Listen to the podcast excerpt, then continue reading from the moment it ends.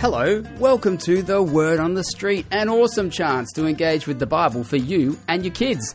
Time to turn your spare time into God's time, and here to help is your host, Anna Ware.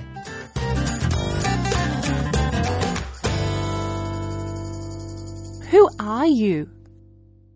If you're a Christian, then you are a Christian child. You are a Christian human. You are a Christian Australian. You are a Christian sportsman. You are a Christian student. Whoever you are, you have an identity in Christ as well as that other identity. You are a Christian. You are a citizen of heaven. You are justified and you also are loved. And I don't just mean loved by your parents, loved by your friends, loved by people around you. I'm talking about a different kind of love, and this is God's love. What makes God's love so different? Hmm. Because it's come from God, who is the most powerful, strong, invincible being ever to exist, his love is going to be different too, isn't it? And how do I know that God loves you? Do you know what Bible passage is the most famous, well known one? It comes from John chapter 3, verse 16, and it says this For God so loved the world that he gave his one and only Son, so that whoever believes in him will not perish but have eternal life. The very beginning of that verse says, For God so loved the world. You are the world. You are his creation. For God so loved his people. He loves you. And there are many, many Bible verses that talk about this love. And I cannot wait to share them with you this episode.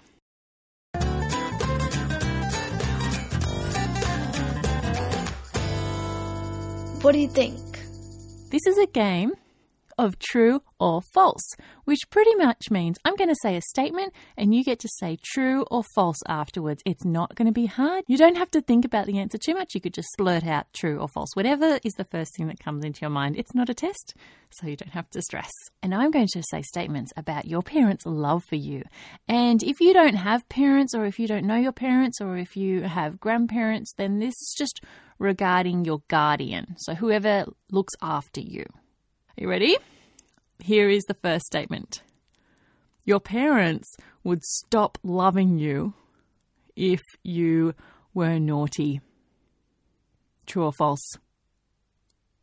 That one was pretty easy, wasn't it? Second one, your parents would stop loving you if you got cancer.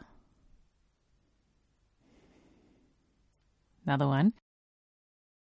Your parents would not love you if you were born with no arms or legs.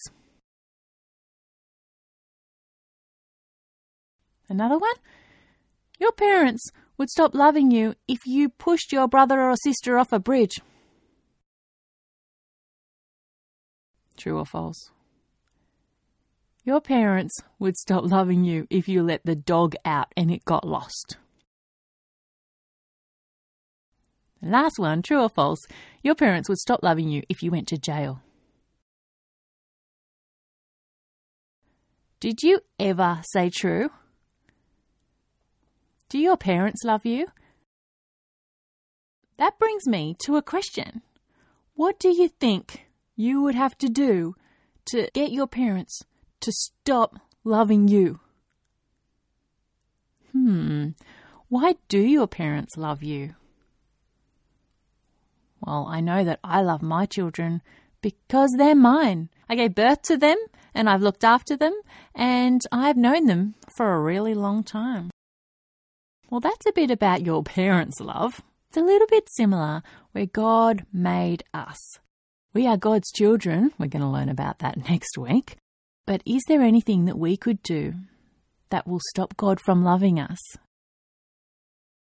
In Romans chapter 8, 28 to 29, Paul says this I am sure that nothing can separate us from God's love.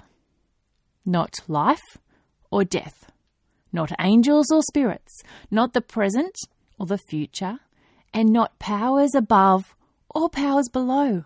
Nothing in all creation can separate us from God's love for us in Christ Jesus our Lord. That is a big call because I think that there's a few things that my kids could possibly do that would make it really, really hard for me to keep on loving them. Think of a really bad person, like the worst person that you could ever think of.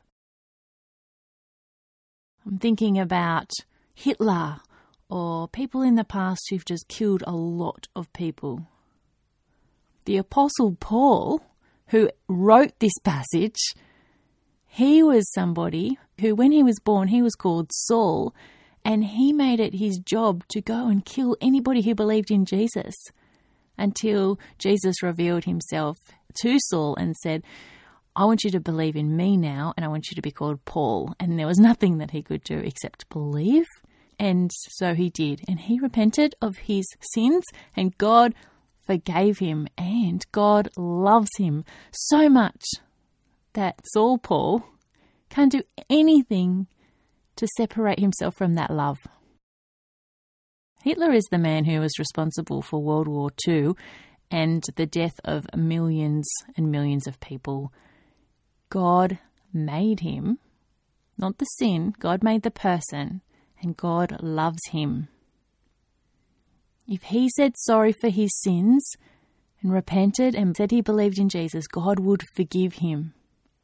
Are you as bad as that? There is nothing that you can do that can stop God from loving you. I've talked to a lot of people about this and about how God loves them so much, and they say, No, that cannot be true. You don't understand, Anna. You don't know all of the bad things that I've done in my life. That's true. I don't know all of the bad things that those people have done in their lives. I don't know the bad things you've done in your life. You might be quite a good person, or you might have done some bad things. You might even go ahead in your life and ignore God and do some really bad things in your life. I don't know what your future holds, but I do know that even when you do those things, God loves you. God made you, and nothing can separate God's love from you. And I know that if you said sorry, that God would just be so excited to forgive you. With God's love, there are no conditions. He doesn't say, I will love you if you do this. I will love you if you do that. I will love you if you obey my commandments. He doesn't say that. He says, I love you, and there is nothing you can do to stop that. Today's story. When I was in primary school, about year three, year four, I used to get in trouble and go to my room and I would get really cross. And I remember feeling really unloved. I don't know what I had done, but I remember feeling really unloved and thinking I should run away from home. And then my parents will realize that they love me and they will look for me and they'll be devastated. And I thought, then they will show me love again. I'm sick of them not showing me love anymore. I used to think about running away and I thought, where would I go? I'd just hide under the house or I'd just hide somewhere just enough to freak them out so that they would remember to give me some love. But the thing was, I was too lazy for that and I couldn't be bothered to go and hide under the house for a few hours till they realised where I was, and so I just stayed in my bedroom. The thing that I wanted was love. I think we all want to be loved. Sometimes when we need it, there's nobody there to say, I love you, or to give us a hug, or to support us when we need it.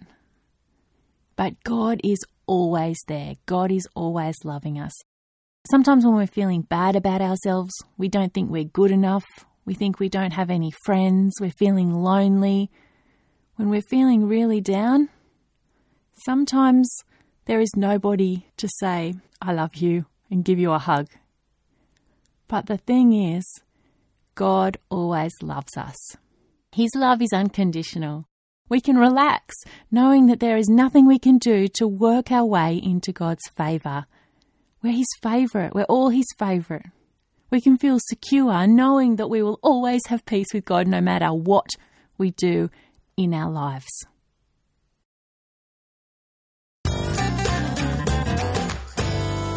Question time.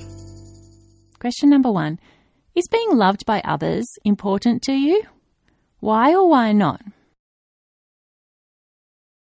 Question two What is helpful about knowing that you are loved by God unconditionally? We are citizens of heaven. We are justified. We are loved. And next week, we are going to learn about how we are adopted to be God's children. It's going to be a ripper episode. You actually have more than one set of parents, one set of inheritance. How good is that? I would love it if you could do me a favor. I want you right now to think of one person who would like to listen to the Word on the Street podcast. I want you to think of just one.